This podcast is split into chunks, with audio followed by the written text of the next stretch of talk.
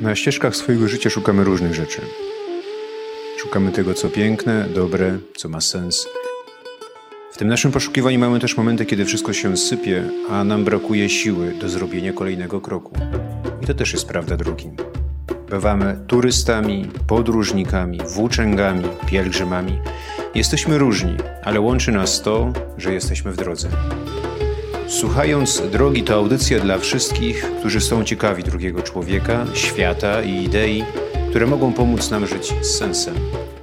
Nazywam się Marcin Nowak i zapraszam Was serdecznie, abyście wyruszyli ze mną na spotkanie. Zapraszam do Słuchając Drogi, podcastów Centrum Myśli Jana Pawła II. Mój dzisiejszy rozmówca przypomina, że w naszym życiu niezmiernie ważna jest uważna obecność. Zapraszam do spotkania z ojcem Maksymilianem Nawarrą, benedyktynem związanym z klasztorem w Lubiniu. Zapraszam serdecznie.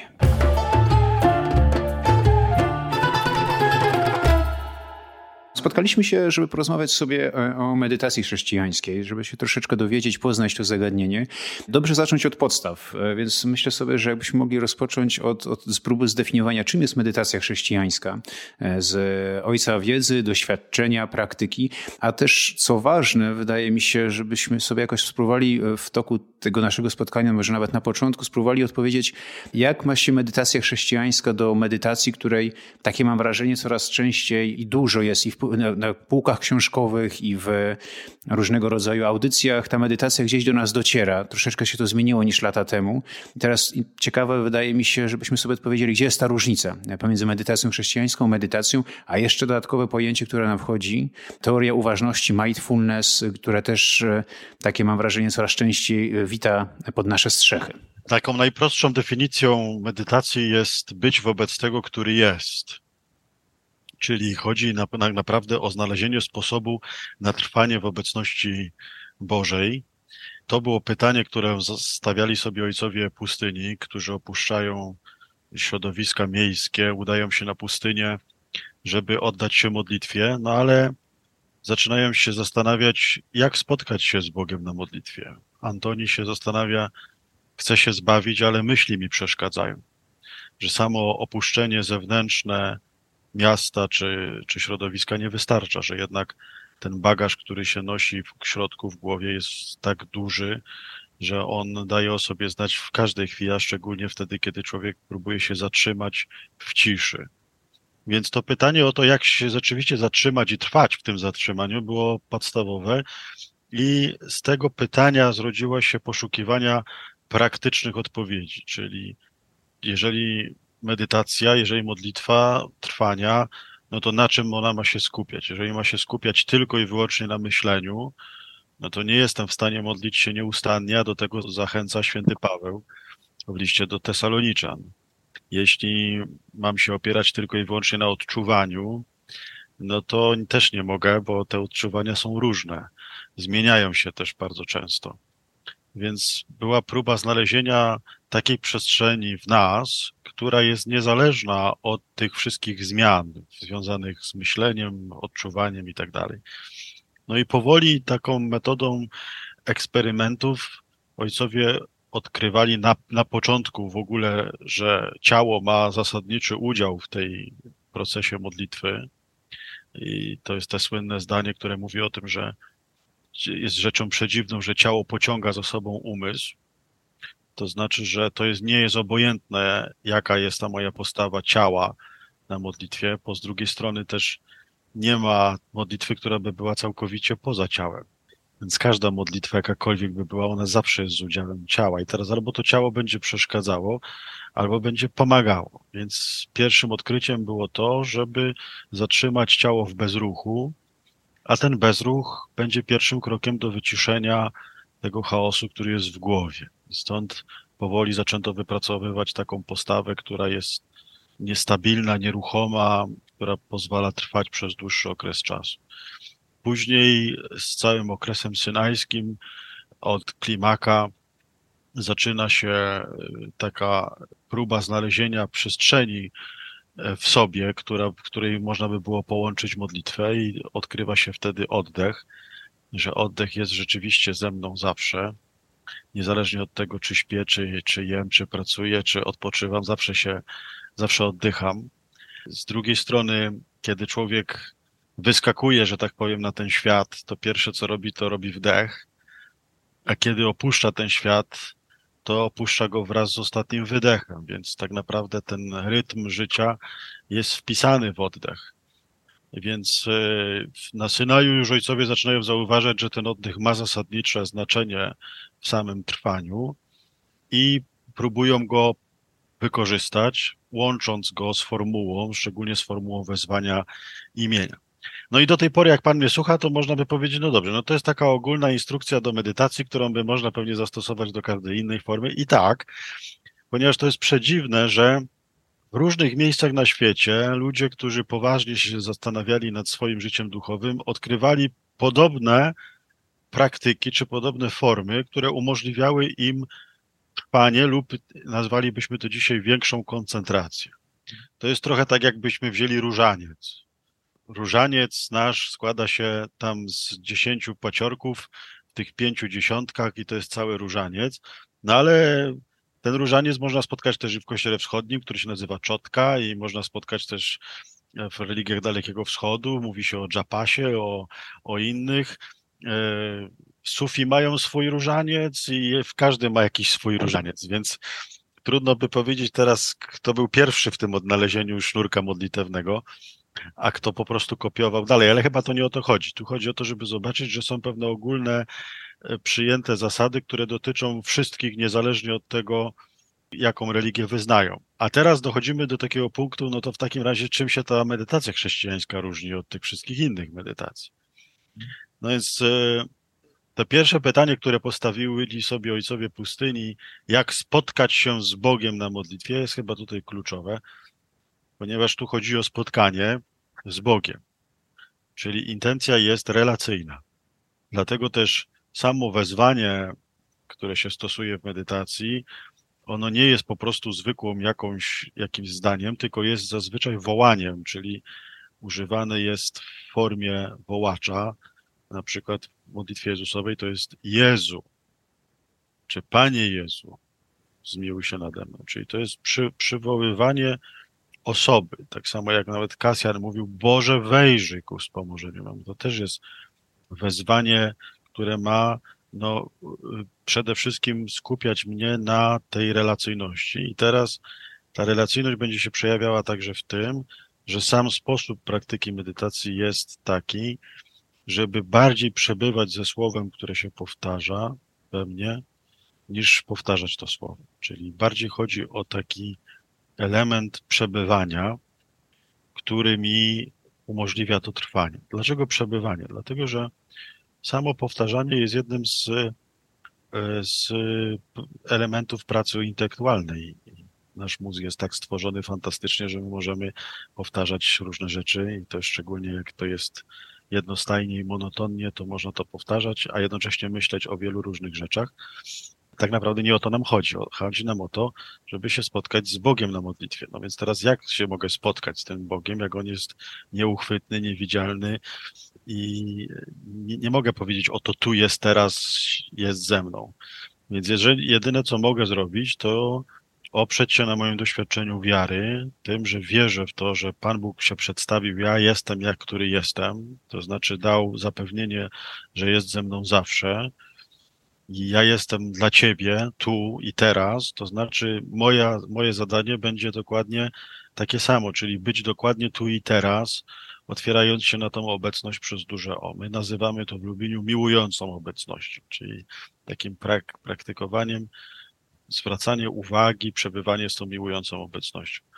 I teraz, kiedy wdycham powietrze i wzywam imienia Jezus, czyli Panie Jezu albo Jezu, no to staję w obecności. I to wiara moja mówi mi o tym, że tak jak katechizm Kościoła katolickiego to zaznacza wyraźnie, wszystko, co tam się 2667 punkt, że w tym no imieniu, tylko w tym imieniu jest obecność. Rzeczywiście no już więcej nic nie może zrobić, tylko stanąć przed Bogiem i powierzyć się taki, jaki jest. Więc jeżeli teraz się to praktykuje z taką uważnością, to z czasem to słowo tak się stapia z oddechem, że nie potrzebuje już wysiłku, tylko wystarczy mi świadomie powrócić do oddechu, żeby powrócić do modlitwy.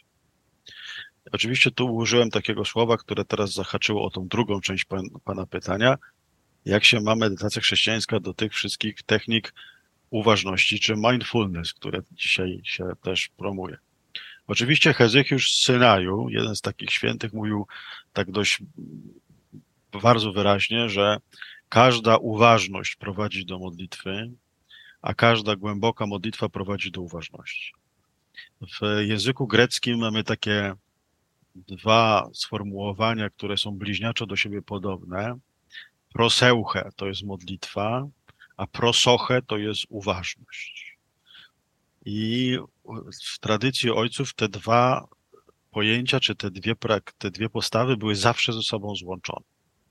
Czyli jeżeli na przykład Ewagriusz z Pontu czy inni mówili o modlitwie czystej, to mówili o modlitwie, która jest taka bardzo przytomna, że nie da się po prostu modlić będąc nieprzytomnym.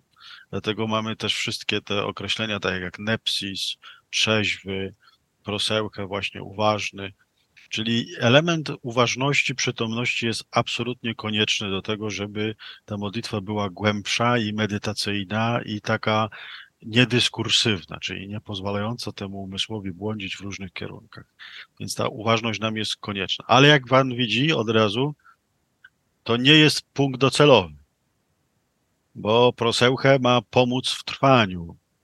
Pros, prosoche ma pomóc w trwaniu. Uważność ma być tym, co mi pomaga przytomnie trwać. Ta przytomność jest, jest elementem, czy można by powiedzieć narzędziem, które mi umożliwia trwanie bez przytomności trudno mi by było trwać przez dłuższy czas, y, czy nawet bez umiejętności powracania do tej przytomności. Więc to jest absolutnie konieczne i to pomaga też absolutnie w życiu później dalej, no bo jak się człowiek nauczy trochę być bardziej przytomny, to to potem się przekłada na wszystkie inne rzeczy, ale przy, ta uważność, mindfulness, ona nie jest celem, ona jest tylko czymś, co ma dopomóc w trwaniu przed Bogiem. Więc reasumując tą moją przydługawą wypowiedź, mogę powiedzieć, że medytacja to jest bycie wobec tego, który jest. To być jest jednym z najtrudniejszych wyzwań w medytacji, dlatego konieczne jest e, pewna dyscyplina, czy nauczenie się pewnej formy, która mi umożliwi to trwanie, czyli tak naprawdę, żeby nie błądzić, żeby nie być tylko fizycznie obecnym, ale ale żeby ten przez fizyczną postawę zatrzymać umysł w tym błądzeniu, sprowadzić go do jednego, żeby się nie błąkał, tylko żeby się skupić na relacji, którą się pielęgnuje w tym być wobec tego, który jest.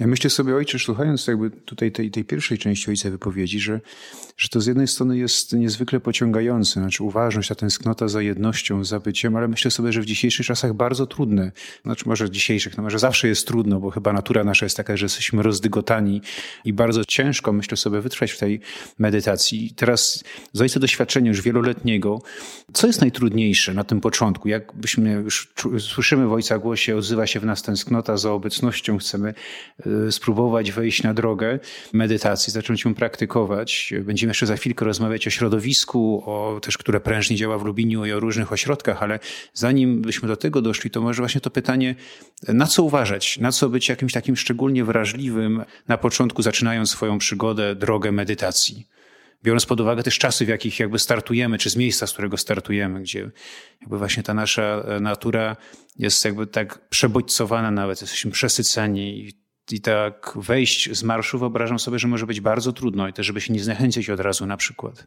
Jest bardzo trudno. Myślę, że jednym z takich naj, najbardziej podstawowych rzeczy, które trzeba założyć w ogóle rozpoczynając każdą, wydaje mi się, poważną praktykę duchową, e, to jest długodystansowość. Czyli, że tutaj no, nic nie, nie dokona się od razu. I to jest bardzo trudne, ponieważ dzisiaj my jesteśmy naznaczeni i przyzwyczajeni do czegoś takiego, że musimy mieć od razu i zaraz. Że jeżeli zamawiamy w internecie, to powinno to maksymalnie w dwa dni to przyjść do nas. Jeżeli się zapisujemy na jakiś kurs, to to mógł być kurs, który jest efektywny. I jeżeli nie jest, to trzeba wybrać nowy kurs.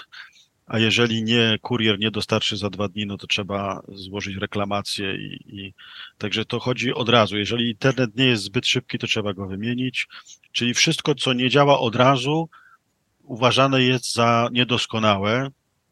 I jeżeli ktoś na przykład chce się za, zaangażować w taką modlitwę medytacyjną i myśli o tym właśnie, że jak to czasami w reklamach pokazują, że siądzie pięknie zamknie oczy i wejdzie w stan medytacji, to to się może bardzo rozczarować, bo czeka go bardzo długa i uciążliwa droga, między innymi właśnie tego, żeby ten przebodźcowany mózg trochę odzwyczaić od tego błądzenia i przyzwyczaić go do jednego. O, oczywiście my jesteśmy bardzo przebodźcowani, ale to nie jest nowość, którą my odkrywamy, bo już Grzegorz Synaju, święty Grzegorz Synaju na przełomie XIII-XIV wieku pisał, że nasz umysł jest zwiedziony niczym więzień, tysiące kierunków jednocześnie. Ale nie jest taki z natury. Myśmy go przyzwyczaili do błądzenia. Więc to już jest tekst XIV wieku, który nam do dzisiaj doskonale obrazuje to, co się z nami dzieje, ponieważ kiedy my otwieramy oko, jedno najpierw, potem drugie, jak się budzimy, i to już zaczyna się cała gama bodźców, które do nas docierają, i tych dźwiękowych, i tych wizualnych, i właściwie do samego wieczora jesteśmy nieustannie bombardowani bodźcami. To jest tak, jakby ten mózg nie miał chwili wytchnienia, on musi cały czas pracować, przerabiając nowe bodźce i informacje. I teraz, jeżeli się siądzie w medytacji, w ciszy i ten mózg nie zajmuje się dyskursywną analizą tekstu, ani dyskursywną analizą czegokolwiek, nawet siebie samego. Bo taka skłonność do autoanalizy też jest, ale nie, nie, nie analizuje. No to mówiąc tak językiem czysto psychologicznym, jest deprywacja sensoryczna, czyli radykalne odcięcie bodźców, co powoduje, że ten nasz umysł od razu potrzebuje jakiegoś działania. I to też nie jest już nowość, bo Diadoch z Fotika, święty biskup z V wieku, pisał, że jeżeli e, zamkniesz wszystkie bramy rozpraszania się rozumu, natychmiast będzie domagał się jakiegoś zajęcia, które by zaspokoiło jego potrzeby działania. Więc tak naprawdę chodzi o to, że w tym pierwszym okresie, czy nawet bym powiedział w ogóle w medytacji, bo to trudno powiedzieć o jakichś okresach, bo tam medytacja odzwierciedla nasze życie i to, co się dzieje w życiu, to się będzie, będzie działo także w medytacji. Więc jeżeli czasami mam intensywniejsze dni i bardziej rozproszone, no to takie będą też w medytacji. To, to nigdy nie będzie taka bańka meldana, w którą się tam zagłębiam i tam jest dobrze i przyjemnie i relaksująco. Więc pierwszą rzeczą, którą trzeba, no to nauczyć się po prostu odzwyczajać od błądzenia i przyzwyczaić do jednego. To jest długi, żbudny proces, no bo jeżeli ktoś 40 czy 50 lat swojego życia przyzwyczajał umysł do błądzenia, no to niech się nie dziwi, że on się odzwyczaił w ciągu tygodnia. No raczej nie.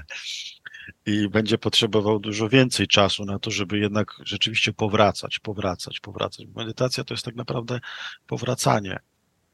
Ten myśl odchodzi, zauważam, wracam, odchodzi, wracam, wracam. Im częściej powracam, tym okresy takiego czystego przebywania są dłuższe, ale tak naprawdę to jest długi proces, więc najtrudniejsze w medytacji, najtrudniejsze w medytacji jest ta cierpliwość, która zakłada tą długodystansowość. Tu się nic nie dzieje od razu. Trzeba mieć taką, tak, trzeba mieć taką dużą cierpliwość w stosunku do siebie samego, do tego, że to jest droga małych kroczków, że tu od razu nie będzie jakichś nie wiadomo jakich cudów, że to jest też du, duże wymaganie, no bo tak jak pan powiedział, jak ktoś z rozbiegu chce od razu siąść i się wyciszyć, no to może napotkać na poważne utrudnienia, e, między innymi temu, że nie będzie potrafił wysiedzieć bez ruchu.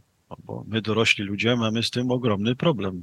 Wiem, mówią, że dzieci nie potrafią wysiedzieć bez ruchu, no ale jak się posadzić dorosłego na krześle na przykład, albo nawet w ławce w kościele i powie mu się siedź teraz, nie ruszając się przez pięć minut, no to to jest bardzo duże wyzwanie. A już co dopiero mówiąc o jakimś okresie pół godziny czy więcej. Więc już sama postawa w bezruchu jest wymagająca. A teraz jeszcze do, dokładając do tego próbę y, poskramienia tego błądzącego umysłu, no to to jest naprawdę ciężka robota, więc jak ktoś myśli o medytacji patrząc na obrazek z reklamy, że to jest piękne, ładne i przyjemne i daje tylko relaks, no to będzie bardzo rozczarowany, bo droga duchowa i dyscyplina duchowa wymagają jednak dużego zaangażowania. Na koniec powiem cytat też z tego Grzegorza Synaju, który mówi: Czasami jak najdłużej siedź na stołeczku, bo to wymaga trudu. I nie wstawaj zbyt szybko przez niedbałość, nawet kiedy to wołanie umysłu sprawia ci trudność. Dlatego, że cierpliwość i wszelka wytrwałość dają jednak siłę ciału i, i, i duszy. Więc tutaj wszystko zostaje w tej etapie e, cierpliwość i wszelka wytrwałość. Tak patrząc na te wszystkie lata, tu mojej posługi w ośrodku i ludzi, którzy się przewinęli, no setki, setki ludzi. Ale ile trwa, ile jest w stanie kontynuować, no to nie będę się kusił teraz na liczenie, ale to nie jest znowu tak powszechne. To ciężka praca. Medytacja to ciężka praca, niewątpliwie. Ojcze, właśnie, bo ojciec już wspomniał o tym, że od dobrych paru lat, nawet kilkunastu, ośrodek w Lubliniu zajmuje się medytacją. Przyjmujecie ludzi, opowiadacie, propagujecie, uczycie tej praktyki, ojciec też osobiście. Ciekawi mnie z perspektywy ojca i doświadczenia, i też takiej roz, rozmów z ludźmi w Lubliniu, ale też w innych miejscach, do których ojciec jest zapraszany. Kto dzisiaj szuka medytacji? Kto przychodzi? Kto przyjeżdża? Nie, nie chodzi to o taką socjologiczną analizę, kategorie wiekowe, ale w ogóle te z ojca doświadczenia. Kto wita, kto szuka w medytacji, kto szukał u benedyktynów w Lubliniu pomocy, na jakim etapie swojego życia, po co to e, jest ludziom, którzy do ojca pukają, czy do, do benedyktynów, e, prosząc właśnie o naukę, o, o, o prowadzenie, o wsparcie w praktykowaniu medytacji. Ośrodek w Lubliniu działa już prawie 35 lat. Właśnie. Ja nauczam już e, kilkanaście. Rzeczywiście jest tak, że na pewno medytacja nigdy nie będzie jakimś mainstreamową no, metodą modlitwy, bo jak wspomnieliśmy poprzednio, jest wymagająca i nie każdy jest w stanie to podjąć. Nie każdy jest w stanie wytrwać.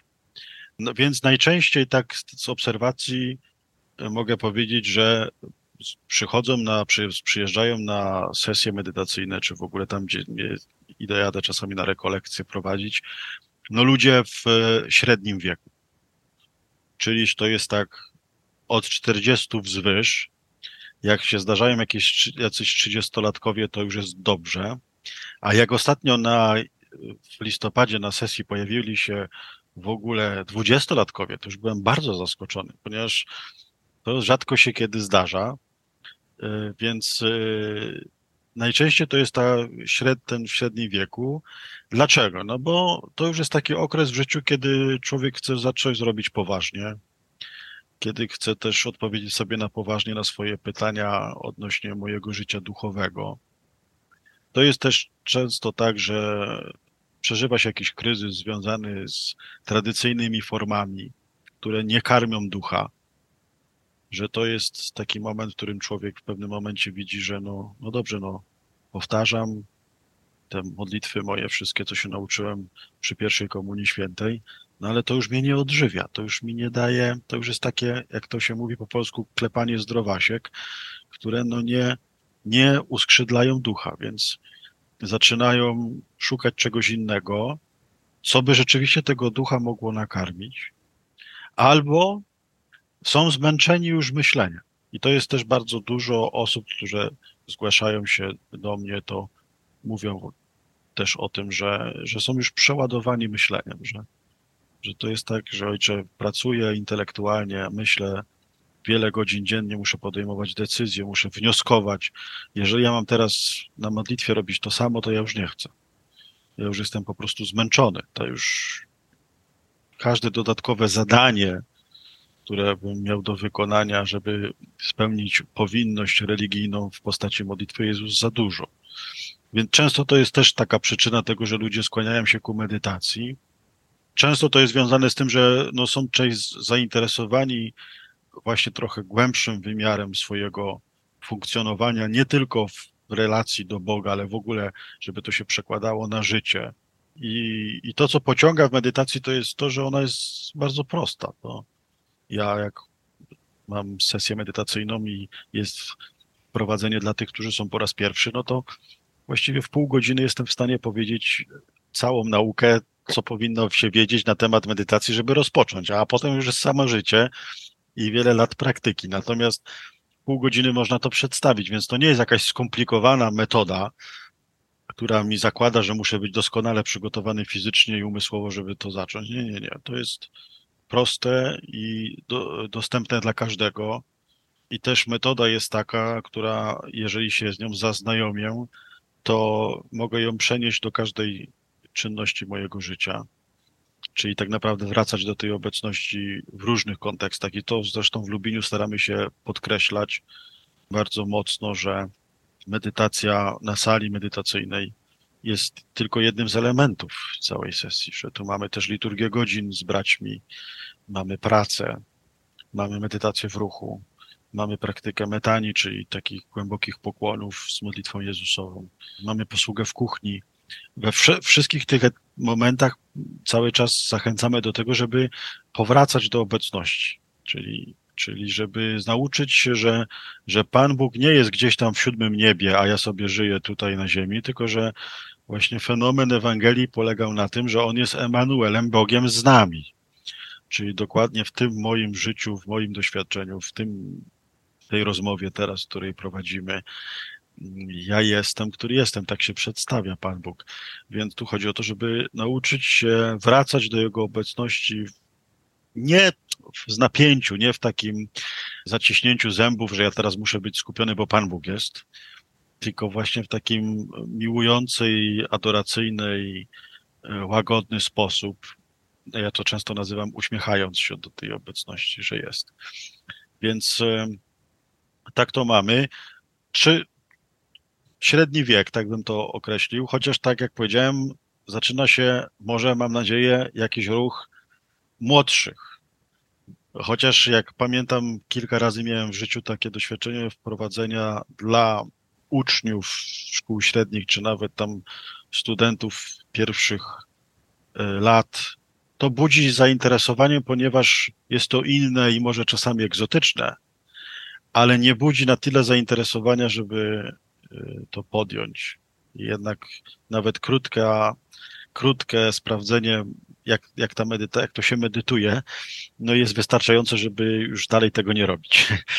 Więc y, na to mi się wydaje też potrzeba trochę doświadczenia życiowego i lat i takiej motywacji tego, że rzeczywiście ja wiem po co to chcę robić, do czego to jest. Bo jeżeli tej motywacji nie ma, ja zawsze mówię, że każda motywacja do rozpoczęcia drogi duchowej jest dobra.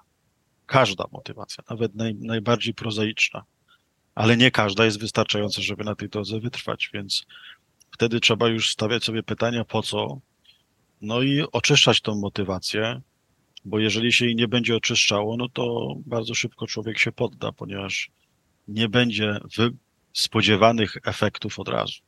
No, też myślę sobie, że to jest może ten, ten wiek 30-40 lat jakoś mi się koresponduje od razu z tym pojęciem, które też pewnie, nawet nie pewnie, na pewno u ojców jest obecne, z acedią, prawda, z doświadczeniem tego kryzysu wieku średniego i że wtedy, kiedy człowiek ma już, y, zna, jest nawet zmęczony nie tylko myśleniem, ale bardzo często samym sobą, swoją bezradnością, że gdzieś go tam życie przeczołgało, to mu też uświadamia, że sam sobie nie poradzi. Wtedy łatwiej być może wytrwać na początku, czy jakby wejść w tą praktykę, tak jak ojciec mówił, ma się już bagaż doświadczenia, czy jakby takie właśnie doświadczenie swojej, no nieraz bezradności, która bardzo często może być bolesna, ale jednak może być też ożywcza, jak się ją twórczo przeżyje i wykorzysta właśnie, żeby pójść e, głębiej dalej, czy próbować jakby na nowo się odbudować.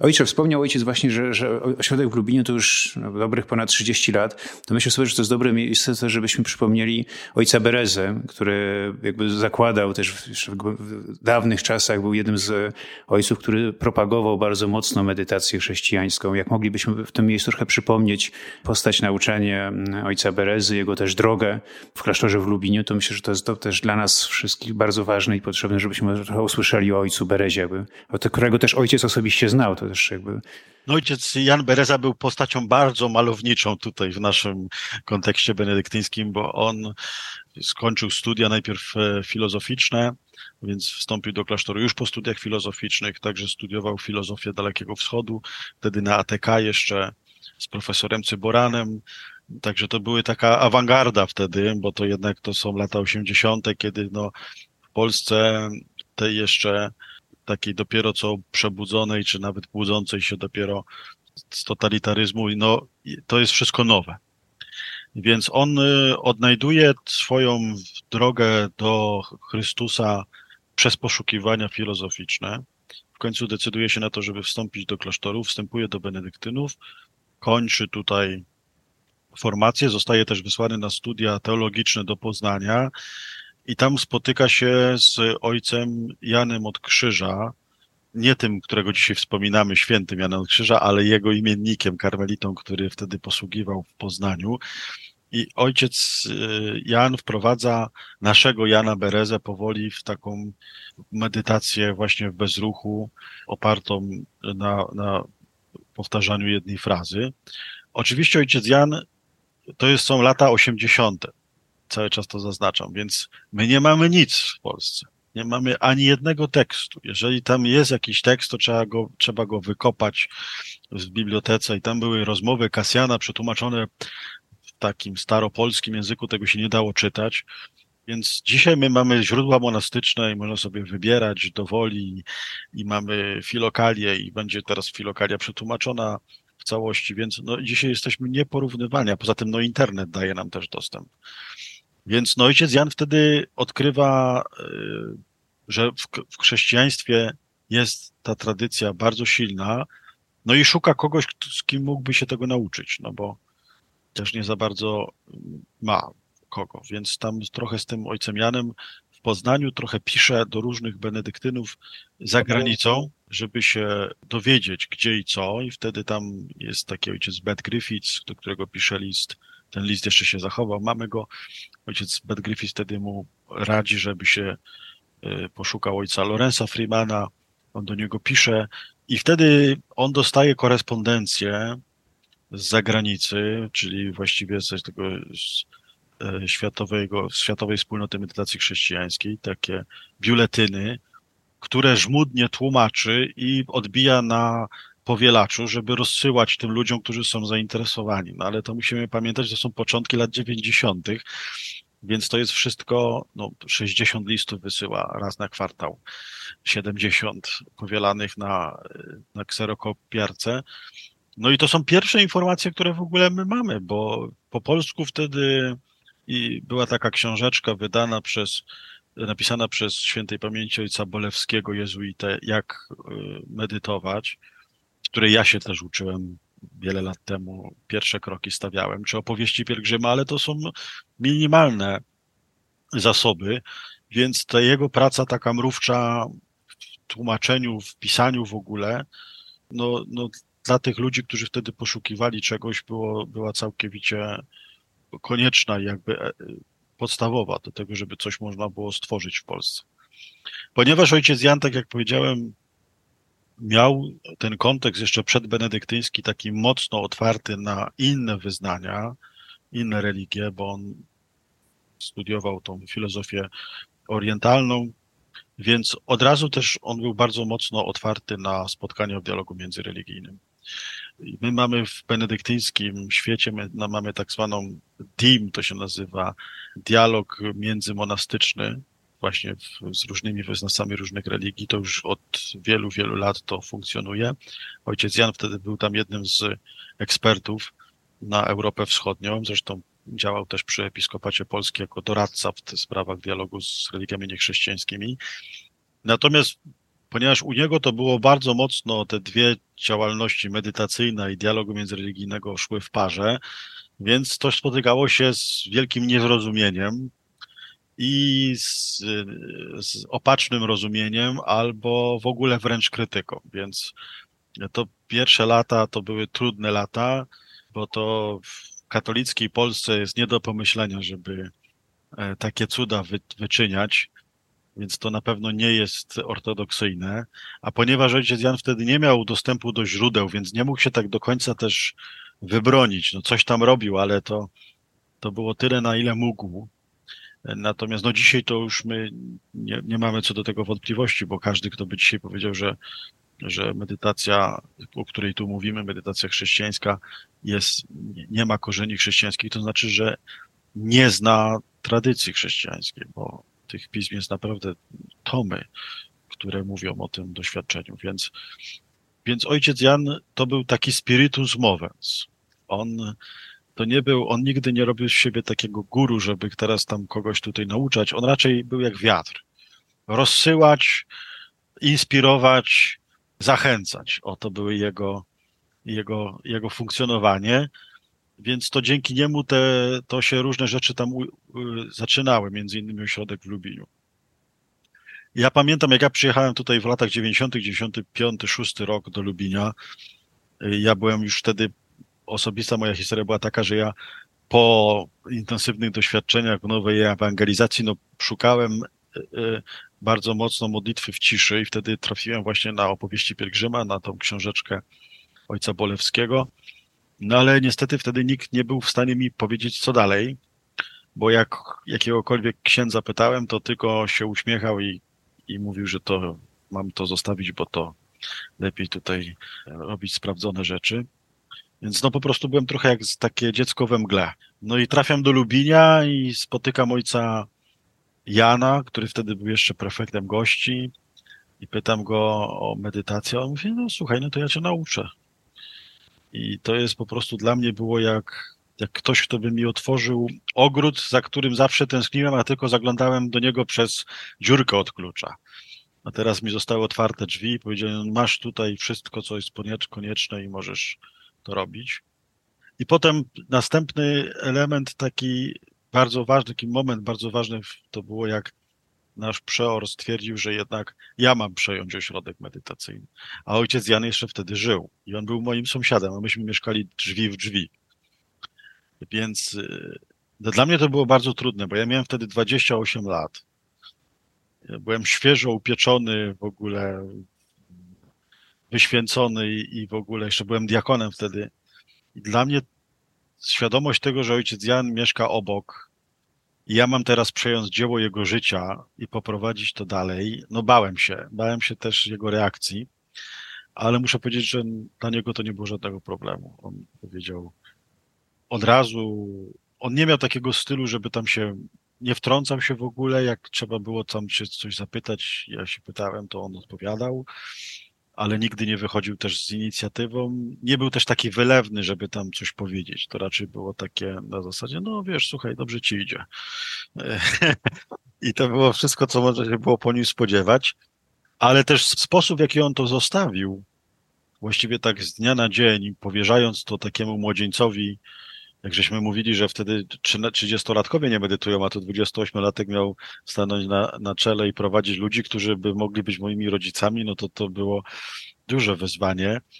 Ale rzeczywiście takie jego zostawienie tego wszystkiego i, i no zobaczenie, że przychodzi następna, następny czas, to było bardzo, bardzo budujące. No i potem on dość szybko zmarł, bo to było kilka lat i potem nawet niecałe już nie pamiętam teraz dokładnie, ale to nie był długi okres od momentu przejęcia przeze mnie ośrodka do momentu, kiedy on umiera. Myśmy potem y, zrobili taką kolosalną pracę, ponieważ zebraliśmy wszystkie te rzeczy, które on kiedykolwiek pisał, publikował i nie publikował. A ponieważ y, to często były takie same rzeczy, bo tam one się powielały, więc stwierdziliśmy, żeby jak się wyda antologię tych tekstów, to to będzie zbyt nudne ponieważ no, właściwie te wątki powracają. Więc e, zrobiliśmy taką rozmowę post-mortem z nim, czyli wybraliśmy te teksty zadaliśmy pytania do tych tekstów, tak żeby poprowadzić czytelnika przez te wszystkie rzeczy, które on już zrobił i napisał.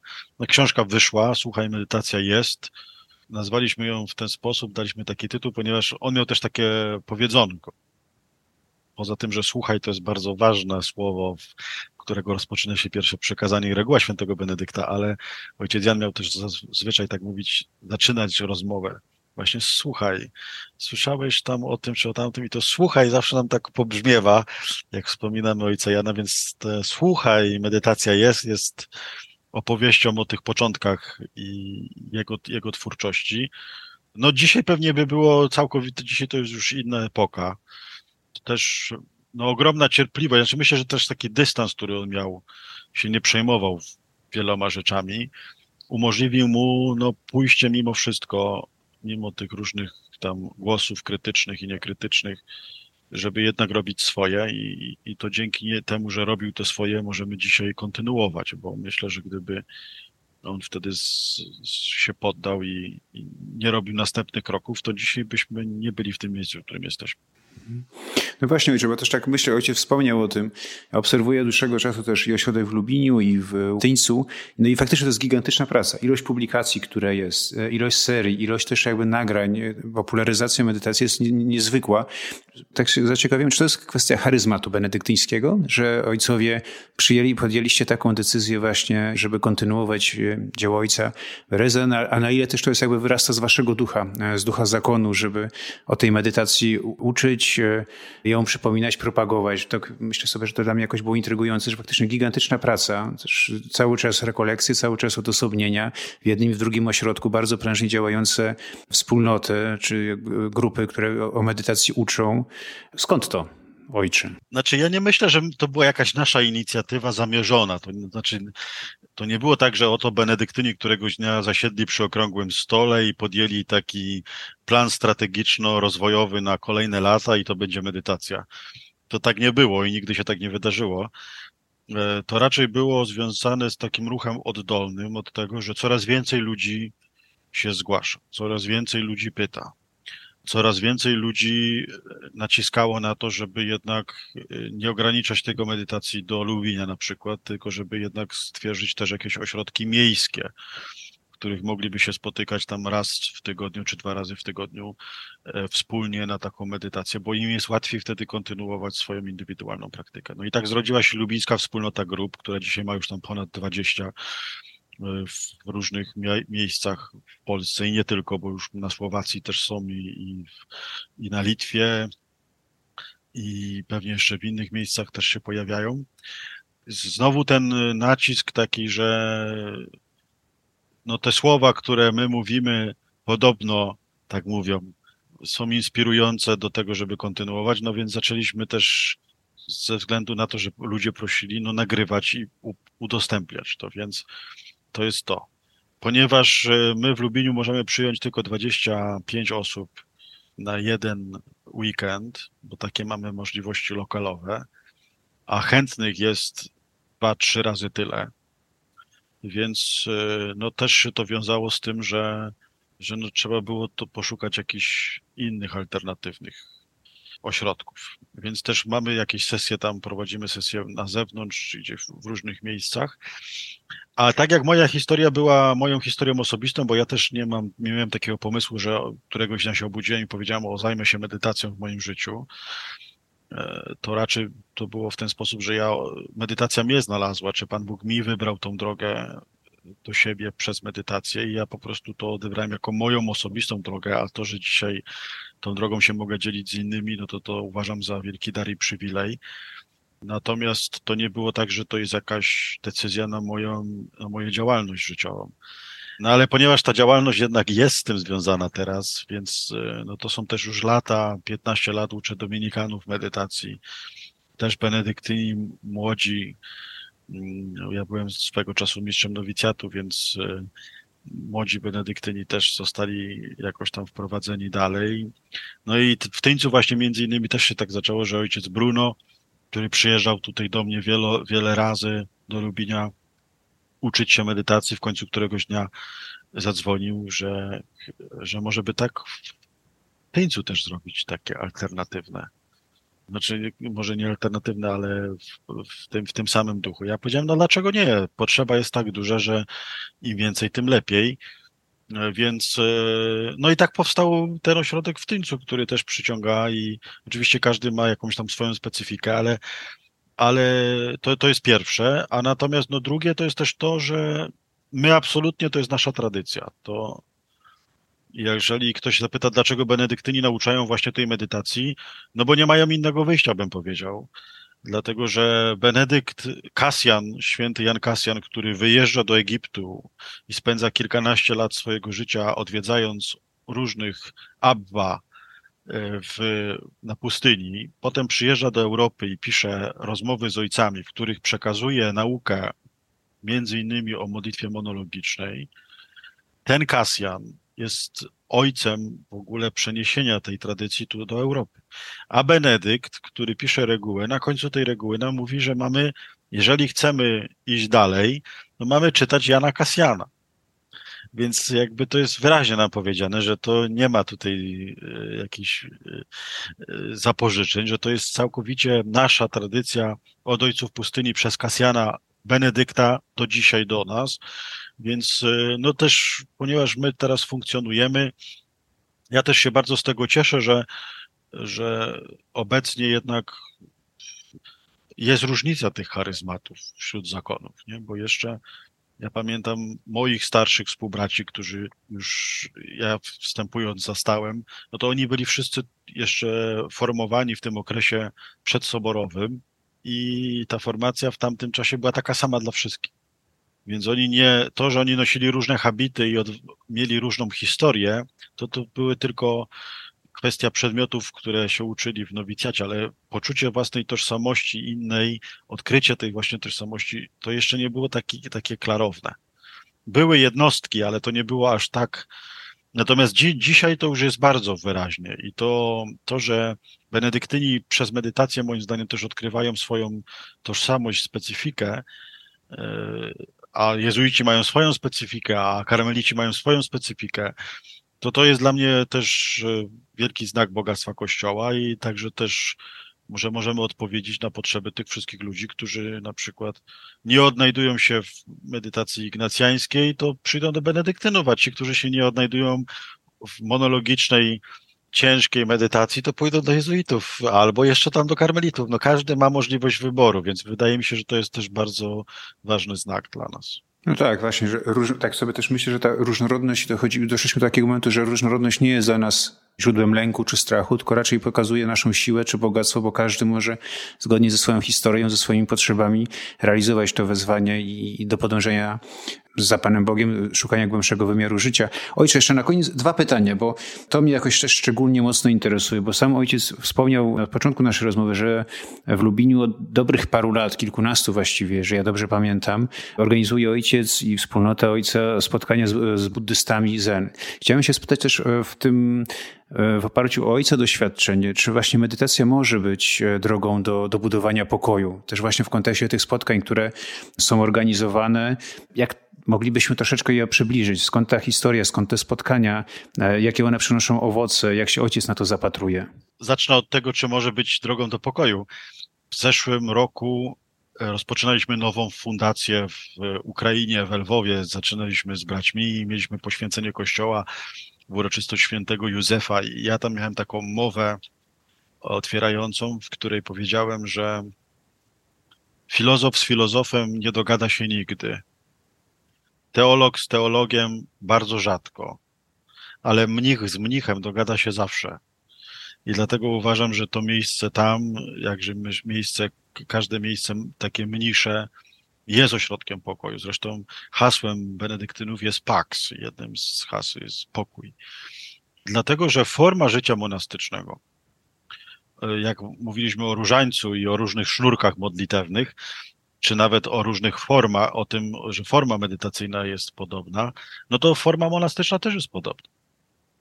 No, jeżeli się pojedzie do klasztorów Zen na przykład, jak porówna się rytm dnia do takiego rytmu dnia mniejszego u benedyktynów, czy jak się porówna rytm dnia mniejszego u braci na przykład z kościoła prawosławnego, czy na przykład y, w sufich, no to właściwie jest dużo elementów zbieżnych. No, między innymi jest to, że są wczesne praktyki modlitewne i praca fizyczna.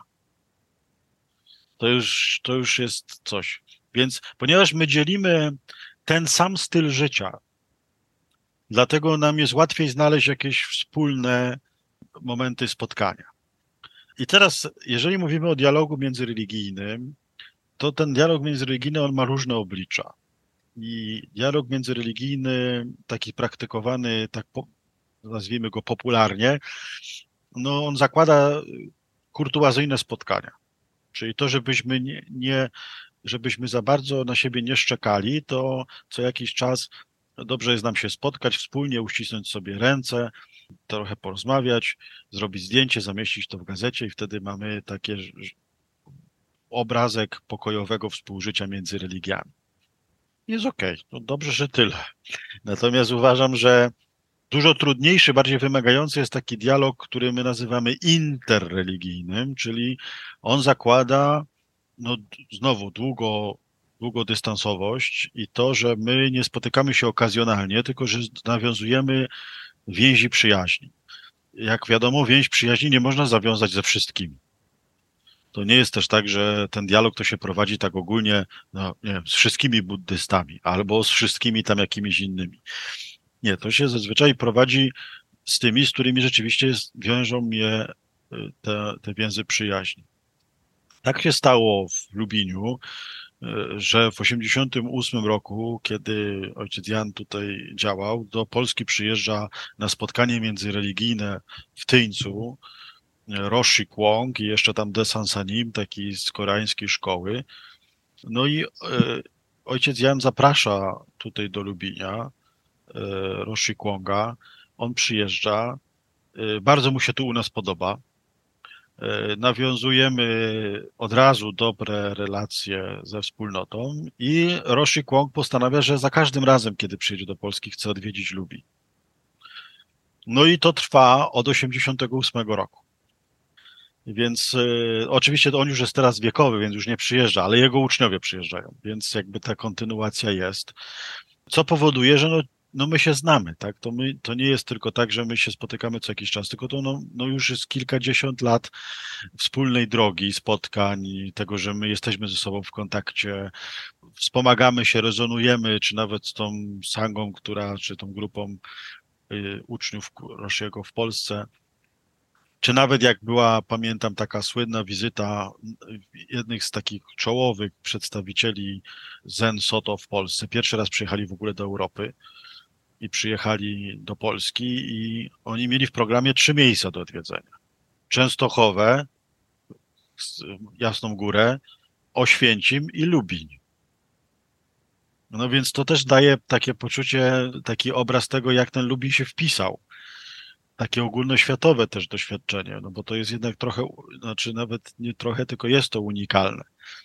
Moja znajoma ostatnio przyjechała, która jest lekarką i pracowała w Islandii przez jakiś czas. No i chciała tam się spotkać z jakąś grupą, nie za bardzo wiedziała, gdzie tą grupę znaleźć. Znalazła właśnie grupę e, w Islandii, grupę z, od Roshiego Kłąga, więc poszła tam do nich się zapytać, czy mogłaby z nimi pomedytować i mówi, że ona jest z Polski, z Lubinia, a oni do niej mówią, a od Maxa jesteś, to chodź, chodź. Więc ona była całkowicie zaskoczona, że w Islandii to jest tak, tak naturalne, że, że można tak spotkać ludzi, którzy którzy są też w tym. Więc jakby ten dialog międzyreligijny, on jest wymagający, no bo on zakłada też to, że trzeba się w siebie nawzajem uczyć. Zadawać też pytania. No, ja pamiętam jedne z takich y, bardzo ważnych dla mnie pytań, myślę, że dla nas w ogóle, y, no bo często mi ludzie zadają pytanie, po co ten dialog międzyreligijny w ogóle Jeżeli Pan Jezus jest jedyną prawdą, to po co nam te dialogi? Oni się powinni nawrócić wszyscy i już, mamy z głowy, nie? Natomiast to ja mam takie zawsze odpowiedź, bo Pytanie jest takie, że spotkanie moje z wyznawcą innej religii konfrontuje mnie z bardzo podstawowymi, esencjonalnymi pytaniami o moją własną wiarę. Dam przykład. Przyjechali tutaj mnisi z Japonii, którzy nie mają absolutnie żadnego pojęcia o chrześcijaństwie. Nic. Wiedzą, że jest coś takiego jak chrześcijaństwo. Siedzimy przy stole i rozmawiamy na temat modlitwy. No i my to oczywiście uważając, używając naszego języka, który jest absolutnie zrozumiały, mówimy, no mamy modlitwy rano, mamy modlitwy wieczorem, mamy modlitwy, a oni się pytają, a co to są modlitwy? No więc pierwsze pytanie jest w ogóle bardzo ciekawe, bo teraz jak ty masz człowieku mu wytłumaczyć, co to jest modlitwa? No to ja tam próbowałem jakoś to tam wytłumaczyć, po czym zadaje mi drugie pytanie. Skąd wiesz, że się modlisz? No widzi pan, ja przez całe lata mojego życia monastycznego nigdy takiego pytania sobie nie zadałem, bo to było tak oczywiste, że modlitwa, modlitwa. No ale to jest pytanie, no skąd wiesz, że to akurat ta czynność, którą robisz jest modlitwą, a ta, którą jest, nie jest już modlitwą? Skąd to wiesz? Co ci daje tą możliwość rozeznania? No uważam, że tego typu spotkania, one, bo one bardzo przybliżają do tego, żeby jednak nie było ta, ta moja wiara, nie opierała się tylko na tym, co się nauczyłem, tylko żeby ona cały czas dojrzewała, czyli wychodziła z tego kokonu i odkrywała to, co jest rzeczywiście esencjalne. To jest pierwsze. A druga, to co Pan powiedział na samym początku, uważam, że jednym z podstawowych powodów konfliktów, czy nie daj Boże wojen religijnych, jest po pierwsze ignorancja, czyli to, że my, że nie, nie, nie, nie wiem, nie chcę wiedzieć nawet o innych, a po drugie przeświadczenie o absolutnej swojej wyjątkowości. I teraz e, ja bardzo często ubolewam nad tym, że w naszych kręgach katolickich my nie mamy, ja nie mówię o tym, że wszyscy się muszą tym interesować, czy to, to też uważam, że to jest powołanie jakieś ktoś ma do tego albo nie ma. Natomiast no przynajmniej, żeby nie wkładać wszystkich do jednego worka i pisać na tym e, diabeł albo bardziej delikatnie zagrożenia duchowe. Bo to wymaga pewnej wiedzy, na temat tego, rzeczywiście ja też nie jestem taki, żeby powiedzieć, że wszystko jest pięknie i ładnie we wszystkich ligach. Studiowałem e, w Indiach i, i, mam kontakty wieloletnie z różnymi religiami i też wiem, że tam są różne rzeczy i to trzeba wiedzieć. Natomiast na pewno nie byłbym skłonny do tego, żeby, żeby wkładać wszystko do jednego worka. A to wymaga trochę wyjścia poza taką sferę ignorancji, że mi to jest niepotrzebne, żeby poznać tego drugiego człowieka, żeby móc zadać właśnie pytania, a dlaczego tak? Po co ci ta medytacja jest? Dlaczego musisz tak robić? Poza tym uczyć się też od siebie nawzajem. Jeżeli powiedzieliśmy tutaj na początku o postawie ciała na przykład, o tym, że to, ta postawa ciała może mi bardzo pomóc w trwaniu, no my nie za bardzo mamy taką tradycję, żeby się do czego odwołać. Ale jak się spotykam na przykład z takimi mnichami zen, którzy mają bardzo silną tą opracowane, no to ja się mogę wiele nauczyć, zainspirować z tym, jak sobie poradzić z różnymi rzeczami. Więc to, y, to zawsze działa na zasadzie takiej, o której powiedziałem na początku, że mnich z mnichem zawsze się dogada.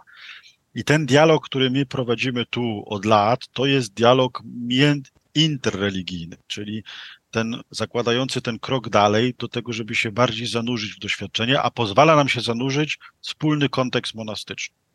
To znaczy, że tak naprawdę ten dialog jest dla tych, którzy są z tego samego środowiska monastycznego. Czyli to nie jest ktoś, kto nie ma na przykład pojęcia o życiu mniejszym, albo nawet o medytacji w życiu mniejszym. On nie zrozumie tego. Że to jednak musi ktoś być w tym środowisku, żeby się spotkać z kimś innym, który wychodzi z podobnego środowiska. To wtedy zaczynamy mówić wspólnym językiem. No, a też myślę sobie, że dla mnie osobiście to było i nadal jest bardzo ważne doświadczenie i tego świadectwa właśnie, że można, że można, że mnich e, benedyktyn może się spotkać e, z mnichem, z, z buddystą zen i razem właśnie się z sobą zaciekawiać w jakimś sensie, bo tak rozumiem słowa ojca, że, że tą istotą tego dialogu interreligijnego jest jakby chęć ciekawość e, i chęć poznania siebie nawzajem, bo gdzieś z tego wyrasta to z takiej świadomości, że, że drugi jest zawsze jakimś ubogaceniem mnie na mojej drodze jakby rozwoju, rozwoju duchowego, a nie zagrożeniem. Ojcze, e, rozmawiamy w czasie Adwentu, już zupełnie na koniec. Nasza rozmowa będzie emitowana pewnie w, tuż przed świętami Bożego Narodzenia. Pytanie dla ojca, dla, e, do ojca Maxa Nawary. Czym dla ojca jest Boże Narodzenie? Czym dla ojca jest to doświadczenie oczekiwania? Wiem, że teraz dużo się strasznie dzieje. Wspomniał ojciec, że pracuje ojciec teraz w Lwowie na Ukrainie, więc myślę sobie, że ten czas jest też taki szczególny, ten rok był szczególny dla ojca. Ale tak teraz właśnie, w tym czasie Adwentu, czasie Bożego Narodzenia, czym to doświadczenie jest dla ojca? No rzeczywiście ten, y, ja teraz wracam na Boże Narodzenie do Lwowa, y, więc to jest kontekst też wojny i wszystkiego, co, co tam się dzieje. On zmusza też do takiego innego spojrzenia. I moje doświadczenie teraz jest takie, że ja przynajmniej, jeżeli nie w tym roku, to już od, od przynajmniej od dwóch lat mam takie silne doświadczenie tego, że my obchodząc Boże Narodzenie obchodzimy absolutnie kluczową tajemnicę naszej wiary, dlatego że, tak jak powiedzieliśmy sobie w czasie naszej rozmowy, ten fenomen chrześcijaństwa polega na tym, że Bóg jest z nami. Że On nie jest gdzieś tam w, chmurach na siódmym niebie i patrzy na nas przez lupę i sprawdza, czy się dobrze zachowujemy, tylko że On dzieli z nami nasze doświadczenie, także dzieli to doświadczenie wojny, tego, tego bycia blisko. I to jest strasznie przejmujące, bo y, dla mnie Boże Narodzenie to jest takie doświadczenie tego, co, co jest doświadczeniem Nazaretu, takiego prostego spojrzenia na to, że Bóg dzieli moje życie i my tak często tu w Lubieniu mówimy, że y, my się nie spodziewamy jakichś nadzwyczajnych lewitacji, wizji i doświadczeń, bo otwieramy oczy na Boga, który przychodzi do nas przebrany za naszą codzienność. I ten Bóg, który przychodzi przebrany za naszą codzienność, to jest dokładnie wcielenie. To, że On przyszedł przebrany za, za tą codzienność, przyszedł, przyszedł tak jak, tak jak my jesteśmy, niczym się nie różniąc, więc to jest przejmujące i ja uważam, że jeżeli my tego nie nie, nie przejmujemy, czy w ogóle nie żyjemy tym na co dzień, to mamy poważną trudność. I te poważne trudności są związane w ogóle z tym, że e, no, jeżeli się nie, nie przyjmie poważnie Boga wcielonego, no to mam trudność ze zrozumieniem cierpienia. Mam trudność ze zrozumieniem, bo zawsze pytam, gdzie jest ten Pan Bóg?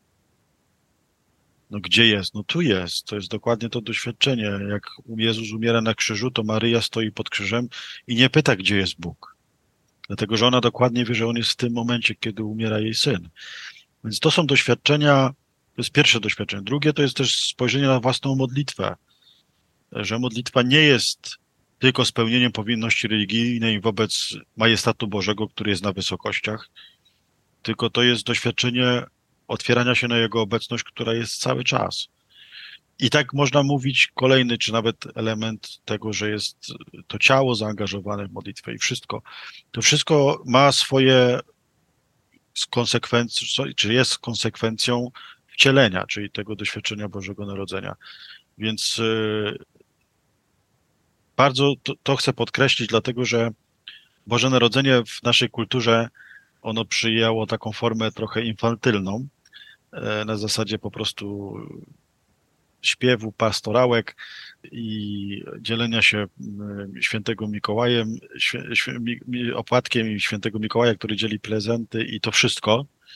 Natomiast umyka nam jakby ten bardzo fundamentalny aspekt tych świąt, tego, że to jest, obchodzimy tajemnicę misterium Boga wcielonego i to jest to jest, to ma konsekwencje w codziennym życiu, więc to jest chyba najbardziej dla mnie. E, a, a przeżywanie tego w kontekście wojny, no to jest dokładnie tak, nie, że oczywiście zrobimy szopkę w Lwowie i oczywiście będzie e, Wigilia, ale to już jest coś in, inaczej niż e, takie infantylne mm, jak to się mówi, magia świąt, infantylna magia świąt. Nie? To, już, to już jest inny, inny poziom, więc myślę, że to, to ważne, żeby na to zwrócić uwagę. Ojcze, bardzo dziękuję za, za Ojca czas, za podzielenie się swoją wiedzą, za opowiedzenie nam trochę o medytacji chrześcijańskiej w Lubiniu, w Polsce, za przybliżenie postaci Ojca Berezy. Bardzo dziękuję Ojcze. Dziękuję serdecznie, pozdrawiam wszystkich i życzę błogosławionych świąt.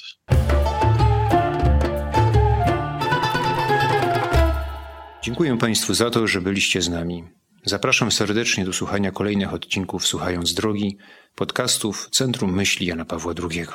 Do usłyszenia.